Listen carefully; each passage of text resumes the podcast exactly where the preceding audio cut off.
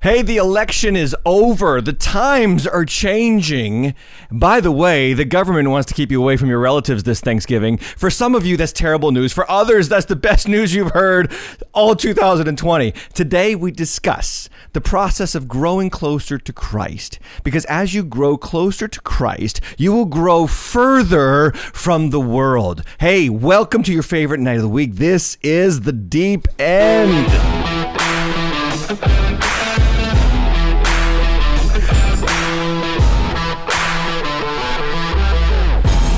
Welcome. You know, sometimes I forget.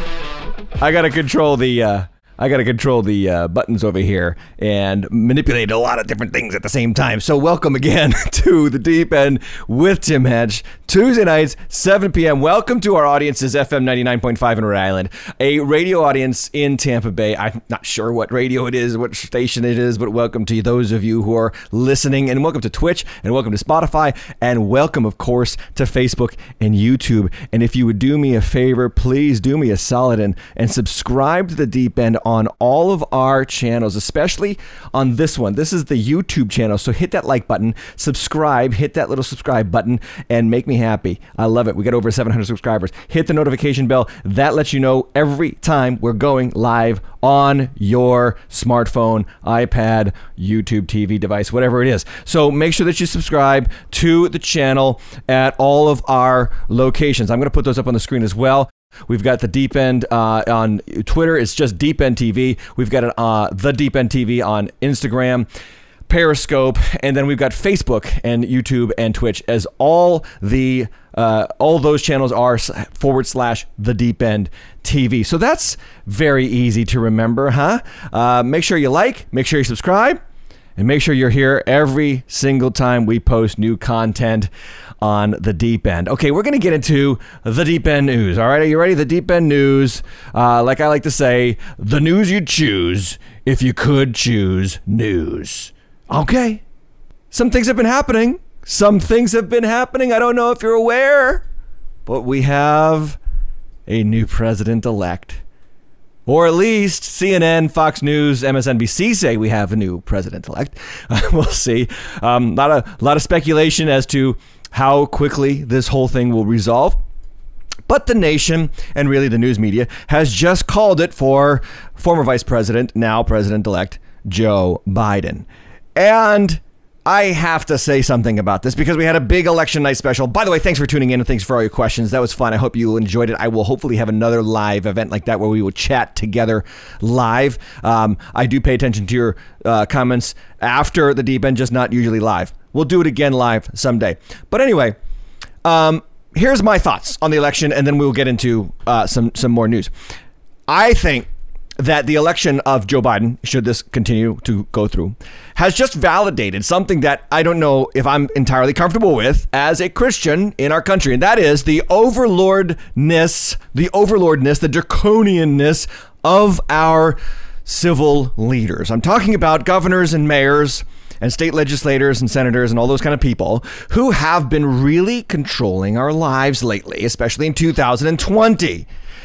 And they like to kind of brag about it and they like to bend their own rules. I don't know if you've noticed, but there's a guy named Andrew Cuomo. He was responsible for a large number of deaths in nursing homes in um, the, uh, the state of uh, New York. And that's all fine and good that he was responsible as long as he takes responsibility for it. Uh, but he's out there and busy um, bragging about the fact that he did a great job and he had time to write a book. So as he's bragging and writing his book, people are dying in his state. That's not good. Okay. It's good if he wants to take responsibility for his failures, but he's out there writing a book about how great he was. I don't like that. And then he's restricting his citizens even more as we speak. New York lockdowns are being imposed once again. Or take, for instance, the mayor of Chicago, Lori Lightfoot, who celebrates Joe Biden's electoral college win without a mask in a public setting surrounded by scores of people. And then the next day tells the people of Chicago that they can't have Thanksgiving together. I don't like that. That's draconian. That's weird. That's hypocritical.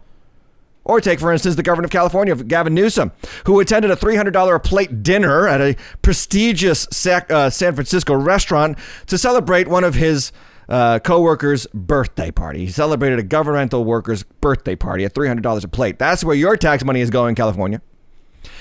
And then he was caught in a company of too many people that broke his own COVID 19 restrictions. And that's not all. Governor of California, along with several other legislatures and lobbyists, have decided to gather together on the exclusive resort, on, at an exclusive conference resort in Maui, despite tons of restrictions about travel to and from those states because of COVID 19. Ladies and gentlemen, this is ridiculous. We have entered into the realm of the absurd. The absurd. As our country locks down and gets all uh, worried and, and stressed out because COVID is coming back, making a big comeback, lots of cases, cases, cases, cases. We've got these guys who and these ladies who are in charge of our civil government and they're imposing these restrictions and then they're breaking them. And then they're breaking them.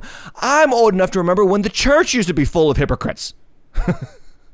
I'm old enough to remember when preachers used to preach against adultery and then they'd go commit while they were committing adultery on the side. Now it seems the governmental leaders are doing the exact same thing. I wonder what happened to America. I wonder what happened because I I remember a country. I shall tell my grandchildren of the days when we didn't wear masks. Amen. you know, honey, there was a day when we didn't have to put this dirty cloth on our face every time we went out. Oh, I miss America, don't you? The government is a big fan of itself. I don't know if you heard. The government is a big fan of itself. Now, I am the Ron Swanson of pastors. I am the Ron Swanson. That's a Parks and Rec uh, reference, if you don't know. I'm a big libertarian. I think live and let live. I don't want to impose my religious beliefs on anybody, but I want the freedom to share my religious beliefs, beliefs, belief my believe my religious beliefs, and preach my religious beliefs. And you can reject it or hate it or accept it. That's up to you. It's called libertarianism. But here's the deal. I'm not a fan of big government, and neither should you be. Because here's why we as Christians should not be a fan of big government because government cannot take the place of God. And that ultimately is the undercurrent of growing government. I don't know if you're aware of this, but the reason why government always wants to be bigger in your life is because ultimately they want to take the place of God. They do. They do. They won't say this out loud, but they do. They want to take the place of God. They want to tell you who you can hang out with, who you should have in association, who you should not have in your associations. They want to tell you how you should live your life, how you should run your holidays, what you should believe, how much money you should make, how much money you should give away. It's it's kind of funny that the government becomes its own religious system now. They're even calling the shots about holidays. Hello something's wa- something's up, something's in the water. And you say, Tim, why do you have to be so critical of the government? After all, aren't we supposed to respect the government and submit, to, submit to the government as Christians? Yes. It doesn't mean we can't criticize the government, can't can't have a discerning per- perspective on what's going on in the government. I have a problem with these draconian measures. And by the way, all Democrats all Democrats. This is why I say the election of Joe Biden has validated uh, these draconian leaders and this draconian, uh, draconian, draconian age in which we live, in which leaders are controlling our lives, civil leaders are controlling our lives like never before, because he's a Democrat. And so this has kind of validated all the Democrats who have shut down their states, hook, line, and sinker, left, right, and center, to make sure that your life is controlled by the government. When a society moves away from God, it will automatically look to the government to be God. That's just a fact. And I have a huge problem with that because I want your life to be free. Free because of the God who gave you your life, not the government. The government doesn't give you your life, God does. The government doesn't take care of you, God does. The government will not be the, the judge of your soul, God is. This is why we have to preach the gospel, get people connected to God again, because when we move away from God, we move closer to government as the source of our lives. And I've got a lot of skepticism about COVID 19. I do. I always have. I don't know if you saw this last week. Elon Musk of Tesla and SpaceX, he tweeted out that he got four tests, four tests for COVID at the same hospital, same nurse or same, same whatever company, same nurse, same test, four times. Two, he tweeted out, two tests came back negative, two tests came back positive. He said something extremely bogus is going on. I concur. Elon Musk. I, am just skeptical of it. I don't know why people aren't skeptical. We should be skeptical of this thing, this this disease. And I'm not saying that it's not a thing. I'm just saying it's often used to change. It has been used to change society as we know it. Like I said, I shall tell my grandchildren of the America that I once knew. I'm I'm concerned for the future of our country. I'm concerned for where we go from here. I'm going to get into that when we get into the life of David in another area. This is another reason why I'm skeptical of government because government has a funny way of picking and choosing what religions are good and what religious practices are good and what are religious practices are not. Like churches being shut down in California and in New York and in and in I think in the city of Boston. Just just shut down. Just churches shut down, no problem, and nobody's saying a word. I, I, this, there's such a thing as the First Amendment, people.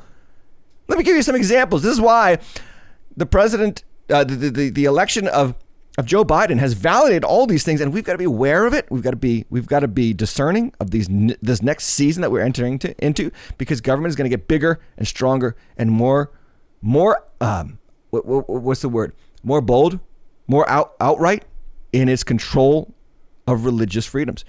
For instance, this is from Christian News Now. Atheist group shuts down Kansas City school, Kansas school.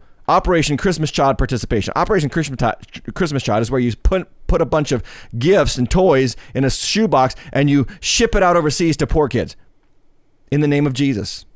And because it's connected with the Christian faith, the Freedom from Religion Foundation, one teacher in that school complained, and guess what? The school had to cave and they shut it down. So poor kids overseas are not going to get toys because some atheists got cranky because Christians were being Christians. And this is where we're going. This is what's happening more and more in this country. Or how about this example? San Diego. This is from Christian News Now as well. San Diego strip clubs open, but churches are ordered to remain closed. This is a judge out in uh, San Diego, Judge uh, Joel Wohlfeil, decided that you must open strip clubs, but churches have to remain closed. This is where we're going. Why are you skeptical about the government, Tim? This is why. Because the more power we give to government, first off, the reason why we give more power to government is because we have decreased the influence of God in our society. And when you take God out of the society, people need leadership. They need they need a source. They need some protective guidance, and like they look to the government. This is exactly what's happening right now into this in this weird 2020 COVID 19 situation that we find ourselves in. Here's another example of just you know I wouldn't say this is government uh, this is uh, government uh, intervention or, or restrictions on, on, on religious practices, but uh, actress Melissa McCarthy. This is from uh, churchleaders.com. She has withdrawn her support from a Christian anti-sex trafficking or anti-trafficking organization, Exodus Cry. So there's this organization, Christian organization, that seeks to save young girls from sex trafficking. And Melissa McCarthy, the actress, decided to donate to it in her 20 Days of Kindness campaign. Well, she was called out on it by all of her celebrity friends. Why? Because guess what? Exodus Cry is a Christian organization that believes that marriage is between one man and one woman and that your biological gender is your gender. And this is anti LGBTQ. This is where we're going, friends. Can't you see? Can't you read the tea leaves? And so she had to make a public apology because she dared to donate to an organization that's, that's dedicated to saving girls out of sex slavery. Among the 20 charities that Exodus Cry supports, one of them is uh, a, a group called Trafficking Hub, a campaign to shut down Pornhub the largest pornography site on the internet. According to Exodus Cry, Pornhub has been repeatedly caught enabling, hosting, and profiting from videos of child rape, sex trafficking, and other forms of non consensual content exploiting women and minors. That's what Exodus Cry is working to stop. And Melissa McCarthy made, committed the sin, the unforgivable sin of donating money to that organization. This is where we are as a country. This is where we are as a world, and we have just validated more of this, more of this, because yes, we have we have chosen the most pro LGBTQ and the most pro abortion candidate in America's history. Another example, this is not in America, but in, overse- uh, in Britain overseas, police break up baptism for breaching coronavirus restrictions. This is This is out of London, England. A British police busted up a baptism service on Sunday in London for breaching Prime Minister Boris Johnson's lockdown restrictions. Police barred the Christian worshippers from entering into the Angel Church in Islington, st- stationing officers outside the entrance as well as parking two police vans and a car outside the evangelical church. Officers explained that due to COVID 19, restrictions are in place preventing gatherings and that financial penalties can be applied if they are breached. We were told not to have a baptism, and police began to block people from entering the church, the pastor said, so we decided to make other arrangements. This is our world. This is the direction that we are headed into. These are my thoughts about the election. I'm sorry if I'm down. I'm I'm I'm I'm I'm I'm, I'm depressing you, but we need to be aware of it. This is what we do on the deep end. We talk about culture, we talk about news, we talk about what's going on in the world so that we are not ignorant. You know, Isaiah had this conversation with the people of Israel way back, way back in the 7th century BC as the as the Israelites uh, descended into immorality and took God out of the public sphere and replaced it with governmental structures that took the place of God, he said to them in Isaiah chapter three, he said, "I'll make boys their princes, and infants shall rule over them." Infants meaning people with no knowledge. Infants will rule over them, and people will oppress one another. Everyone his fellow, and everyone his neighbor. The youth will be insolent to the elder, and the despised to the honorable. For a man will take hold of his brother in the house, saying, you have a cloak, you shall be our leader, and this heap of ruin shall be under your rule. In other words, you've got money, lead us. You look like you got something going on, lead us. Like, that's not the right way to choose a leader. And this is what Isaiah prophesied in his day. And the nation descended and ultimately was taken over by the Babylonians. And, and could that be the case in America? Could China be our Babylon one day? Possibly. We've got to wake up. We've got to be committed to the gospel. We've got to be committed to the kingdom. And we've got to call out this hypocrisy where we see it. I'll do it all the time. I hope you support me. By the way, why don't you do that? Support the deep end. Hashtag the deep end TV. Support us so we can keep this message getting out there. The good news in Isaiah chapter 3 is this. In Isaiah chapter 3, verse 10, he says, Tell the righteous that it shall be well with them. In the midst of all of this global upheaval, in national upheaval, Isaiah says to his people, says to God's people, Tell the righteous that it shall be well with them, for they shall eat the fruit of their deeds. Amen. Woo! Christians, we don't have to worry about what God's going to do for us. He's going to take care of us, but we do have a responsibility to be salt and light in this world, to preserve this world from chaos and corruption, especially corruption in our government. And I said this to our church on Tuesday night last week. I say it to you. Everyone in the public sphere is on the same side. Have you seen this? Have you noticed this? I hope you've noticed this. Everyone's on the same side. The media, the entertainment industry, the music industry, the government, the news channels, uh, the educational system, big tech, Facebook, Google, Twitter, they're all on the same side. They're all talking together behind closed doors and making sure that they all manipulate the world around you and lie to you regularly, 24 hours a day, to make you think that as a Christian, you're on the wrong side of history, you're outdated, you're a bigot, you're a racist, you're a homophobe. You should you should change what you believe to get with the times. This is the world that we live in. It's a world that is going to continue along this line. Those are my thoughts about the election. They aren't happy go lucky thoughts. I understand. they aren't happy go lucky thoughts. I understand. But I'm hoping to help you because this does apply to where we are going uh, this evening in our topic on or in our conversation on the life of David. Hey, make sure you subscribe. Follow us on Twitter. Follow us on Instagram, Periscope. Facebook, YouTube, Twitch. Subscribe, like, hit that thumbs up, leave a comment below. Let me know you're watching. I'm excited about something coming up. By the way, this is this is big. Are you ready? This is really really big. I'm kind of really thrilled about this. I've got a book coming out. Yes, yours truly, Tim Hatch, has got a book coming out. It's called Move: Entering into God's Promises for You. Uh, I there's seven beatitudes that I write about on uh, the I call them the beatitudes of moving in the right direction in life. You've got to move. This is a perfect book for the post-COVID world, which hopefully someday will happen. Move, get out, do something, try something new. So it's coming out, and you can check it out at timhatchlive.com slash books. You can order it on amazon.com. Big news, by the way, over at amazon.com. It just went up yesterday, and I am already, that book is already number one in Amazon hot new releases for religious publications. Woo-hoo-hoo-hoo. Hey, Deep Enders, I will remember you when I make it big time. I will remember you, little people. Did I just lose some sales, Michael? I think I just lost some sales. Ah, uh, anyway, these are exciting times, and uh, I don't want you to be discouraged because while while we see that the world is getting a little bit crazier and funkier, um, the church is going to go on. The church is going to continue to preach the gospel. The church is going to continue to do what God has called the church to do. And I'm excited about that. I hope you're excited about that. Uh, make sure that you support the deep end, the deep end uh, ha- hashtag. Um, you can also go to thedeepend.tv slash give. There it is right there on the bottom of the screen, thedeepend.tv slash give. Support the deep end, support the program. We thank you so much for joining us tonight. Now, let's get into the life of David.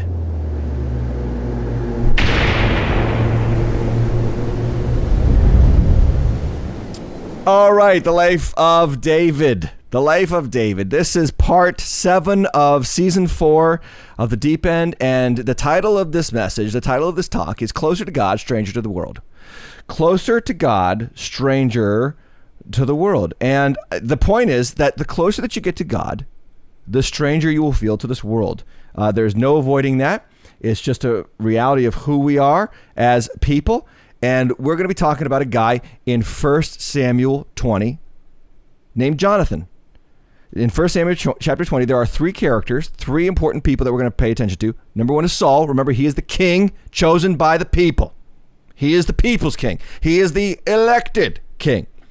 Then there is David, who we are introduced to in 1 Samuel chapter 16. He is the anointed king. He is God's chosen king. So you have the people's king, you have God's king, and then you have this guy in between them. His name is Jonathan.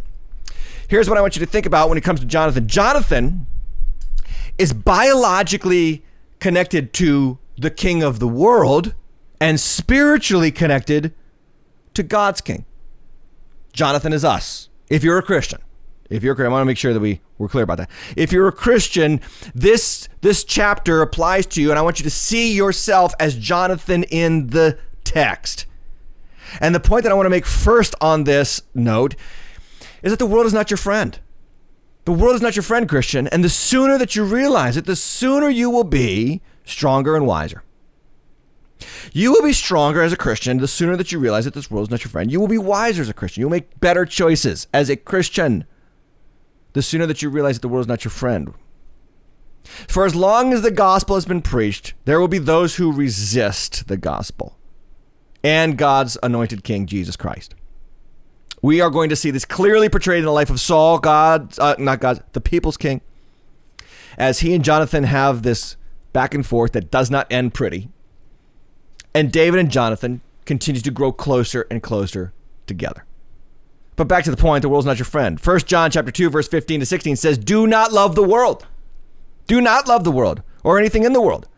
For for everything in the world does not come from the Father, but from the world. He says, the lust of the flesh, the desires of the eyes, and the pride of life. These do not come from the Father, they come from the world. Do not love that system.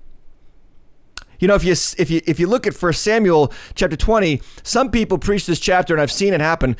It's like a chapter on friendship. David and Jonathan are friends, and it's about being friends and what good friendship looks like. That's that's not how I'm going to teach this text. I'm going to teach this text because I want you to see Jesus in the text, as we do all the time here on the deep end. We don't we don't go to the Bible for moral commandments on how to improve our lives. We go to the Bible to find Jesus, to see Jesus. And the lesson in this text is how the closer we get to Jesus, the stranger we get to the world. But we have to awaken to something, and it's an important point in 1 Samuel chapter 20. We have to awaken to the unseen war of the spirit. There's a there's a war. There's a conflict, and we've talked about this already in season 4. There's a conflict between your biological birth of this world, being born in this world, and there's there's a there's a conflict between that part of you and the spiritual part of you, the the Holy Spirit that takes up residence in you as a follower of Jesus Christ. Uh, the key passage I want to point out today 1 Samuel chapter 20 verse 17 and Jonathan made David swear again by his love for him for he loved him as he loved his own soul. Jonathan and David this this soul connection, soul brothers, you could say. Not homosexual. I know people say that about Jonathan David. Not true. It's a bad reading of the text.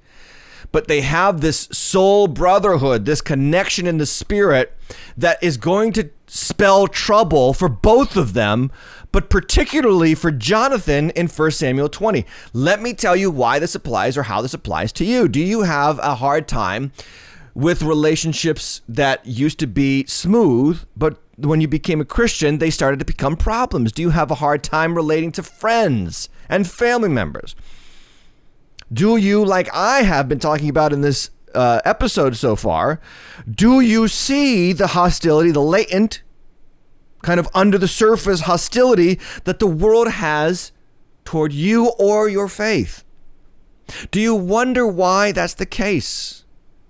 Or maybe I have to shift gears. I have to go over to the other side and talk to people who you're a professing Christian, but you have no idea what I'm talking about. You're like, I don't have a problem with the world. I think the world's doing great. I like these these governors and these mayors and and all these people making all these choices for us. Okay, maybe for you it's time to wake up to the reality that maybe something's lacking in your spiritual life in regards to Christ. Have you surrendered to him? Have you really come to him for who he is or is he just there to get you out of some bad situations, some problems? Here's the fact, here's the reality, Christian. If you are surrendered to Christ, if Christ is your Savior, you will grow stranger to the world the closer you grow to Christ. So let's get into the text. Let's take a look at it through the life of Jonathan. Okay, 1 Samuel chapter 20, verse 1. Then David fled from Naioth and Ramah. This is where he was worshiping God with Samuel. Remember that from last time, three weeks ago? And he came and said before Jonathan, What have I done? What is my guilt? And what is my sin before your father that he seeks my life? So Jonathan doesn't know this. This is, a, this is an important point right off the bat. Jonathan does not understand that that his father wants to kill David. He thinks that nothing's wrong. He doesn't see what David sees. And by the way, David makes some some important confessions here. He says, "What's my sin? What's my guilt?" In other words, I am the innocent sufferer. There's no sin in David concerning uh, Saul, and there's no guilt in David concerning Saul. David is a picture of Christ the innocent sufferer, the innocent savior, the innocent king. Verse 2 And Jonathan said to him, Far from it. You shall not die. Behold, my father does nothing either great or small without disclosing it to me. And why should my father hide this from me? It is not so. Okay, stop here. I want you to see how oblivious Jonathan is to Saul's hatred of David. It is an important point. Because when people become Christians, I see this all the time. They are oblivious to the nature of the world against Christ. They are oblivious to it. They don't see it. They don't see the world the way Christ sees. See, David is an interesting picture of Christ here. He sees the world for what it is. It hates you. That's why he will tell his disciples on a regular basis, this world will hate you. It hates me, it's going to hate you. If they persecute me, they will persecute you. So don't be surprised when this happens. He tells his disciples this again and again and again to prepare them for being hated by the world. We are Jonathan in this text. We don't see it oftentimes that the world is not our friend. We want to be friends with the world, but we can't be. Why? Because we are soulmates with Christ, our true and better David. So, if if anything, I just want you to see it this way. Jesus sees the world differently than you. He sees the dangers of the world. When Jesus tells us uh, in his word through Paul the Apostle, there's no fellowship of light with darkness, there's no fellowship of believer and unbeliever. Don't be unequally yoked. And he's not just talking about marriage, he's talking about relationships and, and working relationships and all kinds of other relationships that could, that could cause your relationship with Christ to suffer and be strained. He says, listen, you got to be aware of this because oftentimes we are oblivious to the nature of the world. I bring you to Romans chapter 8, verse 7, where Paul says, The mind that is set on the flesh is hostile to God. It is hostile to God. The mindset on the flesh. That's that's the unbeliever's mind. It does not submit to God's law. Indeed, it cannot. James chapter 4, we, we quoted this passage last time. James chapter 4, verse 4. You adulterous people. James is calling out the church. Why? Because they want to be friends with the world. He says, you, you, don't you realize that friendship with the world is enmity with God? Therefore, whoever wishes to be a friend of the world makes himself an enemy of God. There is no, there is no fellowship of worldliness and godliness. There's none. And Christian, you're going to wake up to this because the world is not our friend, and they are going to grow increasingly hostile to the Christian faith. I'm not saying it's all over tomorrow. I'm not saying they're going to jail us tomorrow. I'm not, and I'm not. I don't have a persecution complex. I don't think Christians are getting persecuted yet in America. Not at all. But there's definitely a hostility there. And COVID 19 has opened a door to something that previously wasn't there in America. Again, I shall tell my grandchildren of the America that I once knew. This past week, our church, this past week, our church up in Massachusetts, North Attleboro, Massachusetts, Waters Church, was reported to the Board of Health for violations concerning COVID 19. Not enough people were wearing, wearing the masks or social distancing. I want you to think about this. Somebody came to our church, didn't like what they saw, didn't come to us, didn't call us, didn't email us, didn't text us, didn't do anything. Our doors are open, our phone lines are operational. You can contact our church at any moment. They didn't do that. Guess what they did? They tattletailed. Yes. Tattletailed. When you go to the authority figure instead of the first the, the person that you have a problem with, is called tattletaling. This is this is fifth grade stuff. So they go to the Board of Health to to tell on us. And the Board of Health calls us with all these people complaining. First off, I had to talk to the Board of Health and say, Have you ever been to a church? do you do you realize what church people are like? They don't like each other all the time. They they tattletale on each other all the time. but anyway, this happened uh, right after the election, by the way, which is kind of ironic. Nothing happened before the election, but as soon as the election's over, suddenly we get tattletaled on. I don't know why. But I, I thought about this in, in, in, America. We, we are oblivious to this. We have been oblivious to this because America has been a country like no other in regards to the Christian faith. There has been no other country in human history that has been more friendly to the Christian message, to the Christian movement than this country. For 200 plus years, we've had the freedom of religion, not just the freedom of religion. We've had um, tax exemption. We we get tax deductions for giving to the church. Um, in many respects, uh, over the course of the the American story, uh, the government and the church have partnered together with finances to help the poor, house the homeless, uh, foster children, and all these things are starting to come down. All these all these bricks are starting to fall as America gets more and more secular. Christian, do not be lulled into a false sense of security with the system of this world. And I just had this problem with them reporting us to the Board of Health because I thought about this. I thought about this. Today, they're reporting us for COVID masks and social distancing infractions. Tomorrow, they are reporting us to the government for preaching from this book, the Bible, words considered hateful or terms of bigotry. And you know where I'm going with this. Today it's masks. Tomorrow it's our message. And I, I just, I shall tell my children of the America, my grandchildren, of the America that I once knew. This is where it's going. This is why it's alarming to me. The world is not our friend. Um, I found this article in the Atlantic, Atlantic Monthly. Usually it was a pretty good uh, uh, publication, but it's, it's kind of become unhinged in the uh, post Donald Trump era. The title of the article is The Evangelical Reckoning Begins. And the article's stipulation is all these evangelical preachers who align themselves with Donald Trump are now going to pay the price. We're going to pay for our, not our, because I never aligned with him publicly, our sins. Any evangelical minister who dared support Donald Trump publicly is now going to pay a reckoning. What a ridiculous concept. What a ridiculous it's absolutely ridiculous. So they interview uh, a pastor that I respect named Andy Stanley from North Point Church in Alpharetta, Georgia. And they interview him, and, and I gotta I gotta be honest with you, I can't believe that he actually offered up his time for this interview because they kind of mock him. And I respect Andy Stanley. They call, but a couple of examples from the article. They call his books Jesus-y self-help manuals. That's not respectful. I've read his books. They're, his books are good. His books are not Jesus-y self-help manuals. They call him a fast talking, this is out of the article, quote, a fast talking, skinny jeans fan obsessed with defeating cerebral arguments against Christianity made by new atheist types.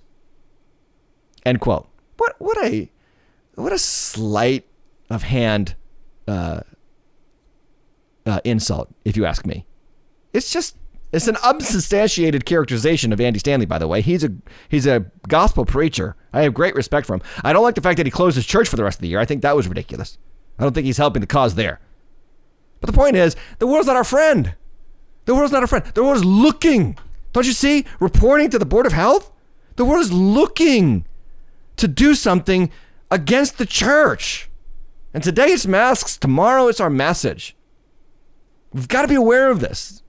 Jonathan is not aware of this in 1 Samuel chapter 20. He's not aware that his father wants to kill David. He's oblivious. Christian, you can't afford to be in this position. And chapter 20 is going to unveil for Jonathan the struggle that he will continue to have between his father and David. So let's go on. Verse 3. But David vowed again, saying, Your father knows well that I have found favor in your eyes, and he thinks, Do not let Jonathan know this, lest he be grieved. But truly, as the Lord lives and as your soul lives, there is but a step between me and death. Then Jonathan said to David, Whatever you say, I will do for you. And I love this about Jonathan because he's like, Okay, I'm going to trust you. I don't see it, but I'm going to trust you. And Christians, you got to do that. You don't see it, but you got to trust me. You got to see. You, you got to trust what God says, not what the world says. Going on, verse five. David said to Jonathan, "Behold, tomorrow is a new moon. This is a uh, monthly festival that Israel would celebrate, and I shall and I should not fail to sit at the king's table, but let me go that I may hide myself in the field till the third day at evening. If your father misses me at all, then say, David earnest, earnestly asked leave of me to run to Bethlehem, his city, for there is a yearly sacrifice there for all the clan. If he says good, it will be well with your servant. But if he is angry, then know that harm is determined by him. So, so David says, let's come up with this little plan. I'm going to skip the new moon festival, and if your father is angry that I'm not there, oh, and by the way, tell him this little lie. And, and we'll talk about this in a moment. Tell this little lie that I went to celebrate some sacrifice with my family at my hometown. But if your father's angry, you're going to see. This is a test. If your father's angry, then you know that what I'm telling you is true. But if he's not, then all is well. So verse 8 says this Therefore deal kindly with your servant, for you have brought your servant into covenant of the Lord with you. In other words, Jonathan, remember we have this bond, we have this covenantal agreement. And again, we're Jonathan, right? In the story, we have a covenantal agreement with Jesus. Jesus said at the Last Supper, "This blood is this cup is the uh, covenant in my blood, the new covenant in my blood." We have a covenant with Christ, just like Jonathan had a covenant with David. Going on in verse uh, 8, he says, But if there is guilt in me, kill me yourself, or why should you bring me to your father? And Jonathan said, Far be it from you. If I knew that it was determined by my father that, that harm should come to you, would I not tell you? In other words, I'm with you, David. I'm with you. I'm not going to turn you in. I'm not going to kill you. But at the same time, we're seeing it from our perspective. We're seeing that Jonathan, Jonathan's very uh, ignorant of his father's plans concerning David. So going on in verse 10, then David said to Jonathan, who will tell me if your father answers roughly? So I'm going to be hiding out here, but I need to get some kind of a signal that your father is displeased with me, if that's the case. So, verse 11, and Jonathan said to David, Come, let us go out to the field. So they both went out to the field. And Jonathan said to David, The Lord, the God of Israel, be witness. When I have sounded out my father, in other words, when I have, when I have filled him out about this time tomorrow or the third day, behold, if he is well disposed toward David, shall I not then send and disclose it to you? Verse 13, but it should please but should it please my father to do you harm, the Lord do to Jonathan and more also if I do not disclose it to you and send you away, that you may go in safe in safety. May the Lord be with you as he has been with my father. That's verse 13. Now, verse 14, he says, If I am still alive, show me the steadfast love of the Lord, that I may not die. And do not cut off your steadfast love from my father's house forever, for uh, when the Lord cuts off every one of the enemies of David from the face of the earth. Okay, now this is important. This passage is important. Okay, again, we are seeing very clearly that Jonathan is very ignorant of something about his father. He firstly says in verse 13, May the Lord be with you as he has been with my father. Um, Jonathan, the Lord has left your father. It's already been established in the scriptures, in the text. The Spirit left Saul, and a tormenting spirit came upon Saul. Jonathan is ignorant of this. The reason why the world is at odds with God is because it does not have the Spirit of God. That's why at conversion, Christian, you immediately become strange to this world and the world becomes strange to you. It does not have the Spirit of God.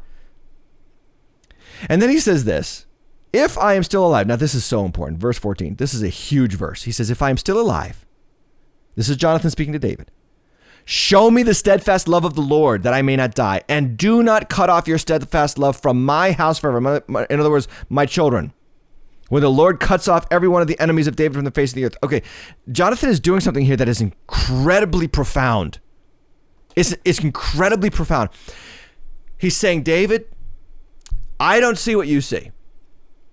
But if you're right, and if my father's going to do you harm, and when you become king, please have mercy on my family, my house, my, my children, because in the ancient times when one king took over for another king it was it was established uh, protocol you killed all the children of the former king so there would be no uprising there would be no rebellion from the former king's family. Jonathan says show me mercy show my family mercy don't kill them all now this is an incredible moment because you got to look at the picture here and it applies to our spiritual life jonathan is begging David to spare his life when Jonathan is the biological heir of the throne of Israel. Here's Jonathan with his father on one side, with all the resources of the kingdom at his disposal. And he's looking at David, lowly David now, who's out in the field hiding for his life, scared, running from, from Saul. And Jonathan is begging the guy who's running, the guy who looks like he's losing, to spare his life. What we have here is a huge, beautiful picture of the life of faith for a Christian. What do I mean? What do I mean? For a Christian, here's the deal. We're going to put our trust in something that looks like it's a loser. Looks like. What do I mean? We're going to be putting our trust in Jesus, who in this world's estimation oftentimes appears to be a lost cause. Christianity, really? That old thing? That old religion? Come on. You're serving a carpenter from Nazareth? Come on. At times, our faith will look funny. To, what I'm trying to say is this at times, our faith will look funny to the world. Got it? We're putting our faith in the lowly carpenter of Nazareth, not the resources of the world, of this age, of this kingdom that we see. Here's the point there's a God of this world that we that we believe can or we are we are often told can keep us safe in this world. But there's a God of the universe who can keep us safe in this world and in the next. Which one do we serve? Which one do we pray to? See it? Jonathan's praying, praying, please do not cut off your steadfast love from my house forever. I, am I'm, I'm begging you, David, care for me. And that's going to be our, our action before the Lord. Father, I'm not putting my faith in this world. I'm not putting my faith in America. I'm not putting my faith in an elected official. They come and they go. You are sovereign. You are God. You are Lord over all. And my faith is in you. And even when the world thinks that that looks stupid, I'm still going to do it. This is what Jonathan exemplifies for you and for me. Let's go on. Verse 16. And Jonathan made a covenant with the house of David, saying, May the Lord take vengeance on David's enemies. By the way, Jonathan doesn't even know that he's talking about his own house there because Saul is his enemy. And Jonathan made David swear again by his love for him. Look at this line. For he loved him as his own soul. For he loved him as his own soul. Let me just make sure that you're clear about the who who the he's are here. For he, Jonathan, loved him, David, as he loved his own soul. Jonathan loved David as his own life. What does Jesus command us to do? If you don't hate your own life, you cannot be my disciple. In other words, you got to love me more than you love your life. That's exactly what Jonathan does here with David. This is how you read the Bible properly, friends. Verse 18.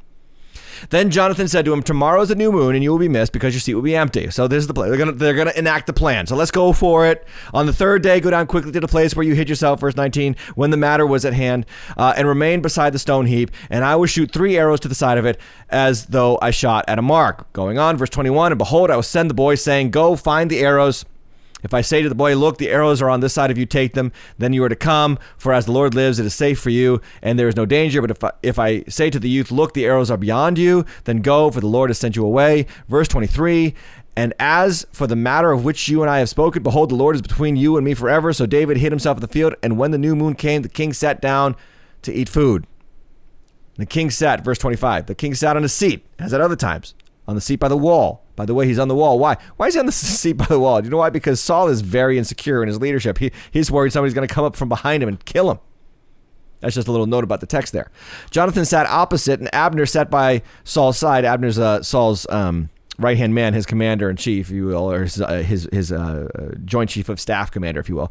But David's place was empty. Yet Saul did not say anything that day, for he thought something has happened to him. He's not clean. Surely he's not clean.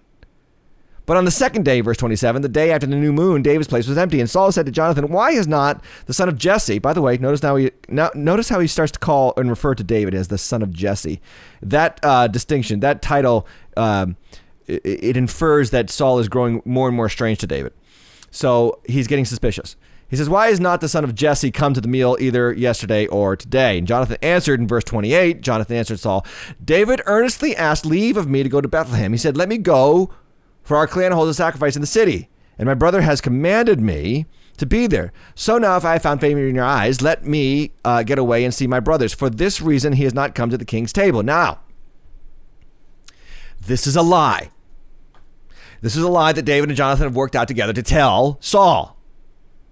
Isn't lying a sin? Yes. And remember, there's also another lie in the Bible, in the Old Testament, where a woman named Rahab, a prostitute, told a lie to spare God's people, the spies, who were checking out the land of Jericho. Does the Bible permit lying in certain situations? No. uh, I don't have anything to say about Rahab's lie. It was done, it's finished. Lying is a sin. And this is not giving us permission to sin to spare people's lives, although in some cases I think we can take matters into our own hands, such as the many people in Holland and Germany and Europe who lied to save the Jews. That's a different situation altogether. Maybe this is that situation, but what we see in the text is it doesn't work out well. And the reason why I tell you it doesn't work out well, the reason why this, this passage doesn't justify lying for certain situations is because we're going to see that David is a horrible, I mean, Jonathan is a horrible liar. He's a horrible liar because he tells his father this big long lie. And look at, look at, look at, uh, look at Saul's response. It says, Saul's anger was kindled against Jonathan, and he said to him, "Your son, you son of a perverse woman, you you son of a perverse, rebellious woman." Do I not know that you have chosen the son of Jesse to your own shame and the shame of your mother's nakedness? For as long as the son of Jesse lives on the earth, neither you nor your kingdom shall be established. Therefore, send and bring him to me, for he shall surely die. So Jonathan read uh, Saul reads Jonathan like a book, and he knows he's lying. And he says, "You son of a perverse and rebellious woman." Okay, three attacks from Saul on Jonathan his son, and I only underscore these because they are the same three attacks the kingdom of this world and Satan, who is the god of this world, will leverage, will level against you. The same three attacks. What are those three attacks? Shame, number one, guilt, number two, and greed, number three. The devil will attack you in those three areas as you seek to serve the Lord Jesus Christ every day. What three? Shame, guilt, greed. Shame. Look at what he says. You son of a perverse woman. That's verse 30. You've, you've shamed your mother's nakedness. The other, uh, mother's nakedness refers to the way that she gave birth to him. You shamed your mother. He's just cast dispersions upon his son. And then he says, uh, he says, he, he, he loads him up with guilt. you, you've, you've brought your mother shame. Shame on you for bringing your mother this pain. Guilt is the devil's tool to disparage our walk with Christ. And then three, greed. Oh man, the, the greed thing. The devil will use that all the time to, disp- to cast dispersions on, on our faith again and again and again. Notice what he says. He says, As long as the son of Jesse lives on the earth, neither your kingdom, neither you nor your kingdom shall be established. In other words, you are going to never get ahead if you keep serving the son of Dave, the son of Jesse. And the devil likes to tell that to the church all the time. You're never going to get ahead if you keep serving this Jesus. You're never going to get ahead if you keep tithing. You're never going to get ahead if you keep giving your away your money to important Christian organizations that do missions work overseas. You're never going to get ahead if you don't just go with the flow and get on the right side of history and get with the program and start to make some compromises about what you believe about the Bible because that's the way to get ahead. Greed. It's a tool of the enemy, friend. It's what Jonathan is attacked with by his own father Saul. Is the attack we're going to feel from our old father, the devil. Moving on in the passage. Verse 32. Then Jonathan answered Saul, his father, Why should he be put to death? What has he done? But Saul his, hurled his spear at him to strike him. So Jonathan knew that his father was determined to put David to death. Bingo! Hello, Jonathan. Thank you. Welcome to the story. He's awoken. Okay, I got it. He wants to kill my soul brother, David. And Jonathan rose from the table in fierce anger and ate no food the second day of the month, for he was grieved for David because his father disgraced him. Just notice that phrase. He was grieved. Um, I think this is actually a, a, a principle that we've got to be aware of as Christians. We're, we're going to grieve at times as we learn that the closer we walk with Jesus, the, stra- the more strange we are to this world. We're going to grieve when we lose friends. We're going to grieve when we lose relationships. We're going to grieve when we lose importance. We're going to grieve when we lose, um, you know, um, influence because we follow Jesus. And that's okay. That's okay. We are moving from a biological family to a spiritual family. It is a transition, it is a process. And sometimes it's okay to wrestle through that process. I feel like I need to say something to a, a, a young girl who you, you stopped dating a guy because he's not a Christian and you feel so grieved over that and you wonder, is God going to work this out for my favor? Yes, he is. But it's okay to grieve.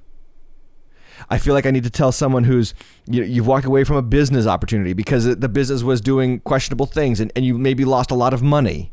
And you're thinking, is God going to work this out for my favor? Yes, he is. But it's okay to grieve. Just like Jonathan does here. He's I mean, think about it. He's losing a relationship with his father. That's hard. That's got to be hard. And it's always going to be this bone of contention between them. And it's okay to grieve. By the way, he doesn't eat. Great way to work through the grieving process is to not eat as you separate from the world.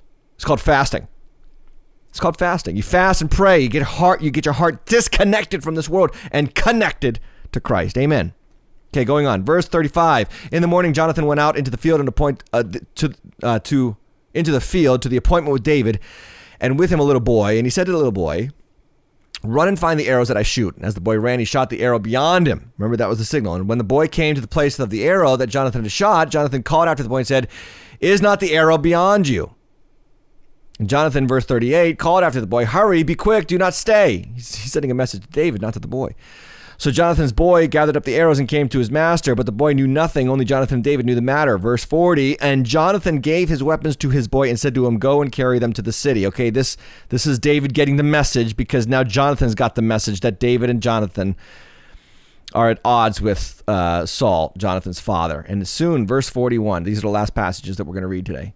Verse 41, 1 Samuel 20. And as soon as the boy had gone, David rose from beside the stone heap and fell on his face to the ground and bowed three times. And they kissed one another and they wept with one another. David weeping the most. And I just love that little line right there. David weeping the most. Why? Because David is a picture of Christ. He loves us more than we love him. That's always the case. He cares for us more than we care for him. That's always the case. The covenant of his love is always more love from him than we can ever give to him. Verse 42 Then Jonathan said to David, Go in peace, because we have sworn, both of us, in the name of the Lord, saying, The Lord shall be between me and you, and between my offspring and your offspring forever. And he rose and departed, and Jonathan went into the city.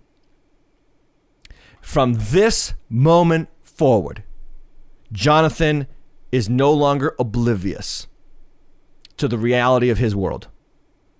He's no longer oblivious to the reality that his biological connection to his father will always be strained by his spiritual connection to David. And Christian, dear Christian, you must embrace this as well. Your biological biological connection, your physical connection to this world will always be be strained by your spiritual connection to Christ and to the people of Christ. There's no getting around it. So what is the lesson? What is the big picture lesson of this of this chapter? Jonathan, here it is. Jonathan in 1 Samuel 20 is a picture of the process of surrendering to the rule of Christ in your life. Jonathan is a picture of the process of surrendering. And by the way, the word process is intentional here. It's a process to surrender. We, we think one and done. I, I, I raised my hand at the altar. Oh, I came to that altar call. Oh, I, I made that commitment or I made that rededication. Uh, you're going to slip back. You're going to have good days, bad days. It's a process. You grow more and more closer to Christ. You grow stranger and stranger to the king of this world. That's the process. So let me just unpack this with some final thoughts. We are Jonathan in this text, biologically tied to the world, spiritually bound to Christ. We often fail to see This is point number one. We often fail to see that the world is not our home. Number two, the closer to Christ we walk, the more distant to this earth we will feel. Number three, it may seem strange, even absurd, to those who love and care for us that we follow this carpenter from Nazareth. Might be strange and absurd. Embrace it, friend. That's the Christian. That's the process of Christian surrender. And then ultimately, we are saved by the covenantal promises of Christ. We are saved by the covenantal promises of Christ. By the way, this is huge. Uh, this little agreement between um, Jonathan and David. Did you see it there? That Jonathan says to David, um, "Don't kill my family when you become king." Well, well, guess what? David lives up to that promise. L- long after Jonathan dies, and, and that happens later on in the story, when David becomes king, and every enemy has been silenced around him, and he is established firmly as the king of Israel, guess what he does? In 2 Samuel chapter 9, he says to his friends, he says to his associates, he says, Is there not anyone of the family of Jonathan to whom I can show mercy? Is there anyone there? And they say, yeah, there's this kid. His name is Mephibosheth. This is Second Samuel chapter 9. And they say, you know what? He's Saul's, he's Jonathan's uh, son, Saul's grandson. He's Jonathan's son. He's lame in both of his feet because his, his nanny, his caretaker, fell when she was escaping while Saul's kingdom was collapsing and, and, he, was, and he was injured and he was crippled. And it's this beautiful story. And David brings Mephibosheth, Mephibosheth into his uh, into his presence and he says, I'm going to bless you. I'm going to establish you. I'm going to restore all that your family owned. I'm going to give you servants that will care for you, and you will always eat at my table. This is a beautiful story of grace. And Mephibosheth, because of the covenant that Jonathan had with David, he's cared for for the rest of his life. And you know what Mephibosheth's name means? It's actually a beautiful name.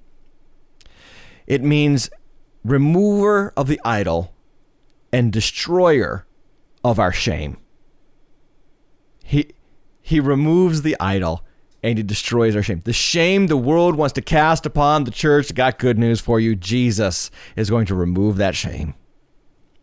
The idolatrous practices of following the course of this world, the kingdom of this world, the prince of the power of the air, Jesus is in the process of removing that idol from our hearts.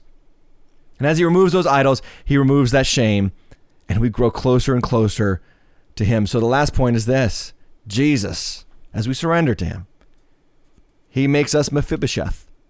He removes our idols, and he destroys our shame. That's a beautiful picture of the gospel right here in 1 Samuel chapter 20. You might be oblivious, Christian, or deep ender, or new Christian, especially new Christian, to the fact that this world is not your home and it does not like you. And it will not like you and it will not appreciate your faith. And yes, there will be an increase of hostility in this country as we continue to go in the direction that we are against the Christian faith. But we serve a Savior who will be faithful to his covenantal promise to us to care for us, to guide us, to watch over us, and to sustain us. The best is always yet to come. Amen. Want to remind you one last time my book is coming out March 2021. Check it out at timhatchlive.com slash books or book. Books. There we go. timhatchlive.com slash books. Thank you, thank you, thank you for tuning in today. I am thrilled that you were here. Make sure that you like and subscribe, especially on youtube.com slash the deep end TV. Like and subscribe, friends. Uh, we've got over 700 subscribers. I'm looking for a thousand. Can we get there? It'd be great if you did that. Head over to youtube.com slash the deep end TV and hit that subscription button, the notification bell, and hit that like button. Let me know that you appreciate the content. I'm so glad you were here. I will see you next time on The Deep End. Thanks for joining us for this week's episode of The Deep End. We pray it helps you grow in your faith and your walk with Christ. If you don't already have a home church, we invite you to come out to one of our campuses this weekend. Check us out at waterschurch.org to find a location near you and a service time that fits your schedule. Make sure to stay tuned for next week's episode of The Deep End with Tim Hatch.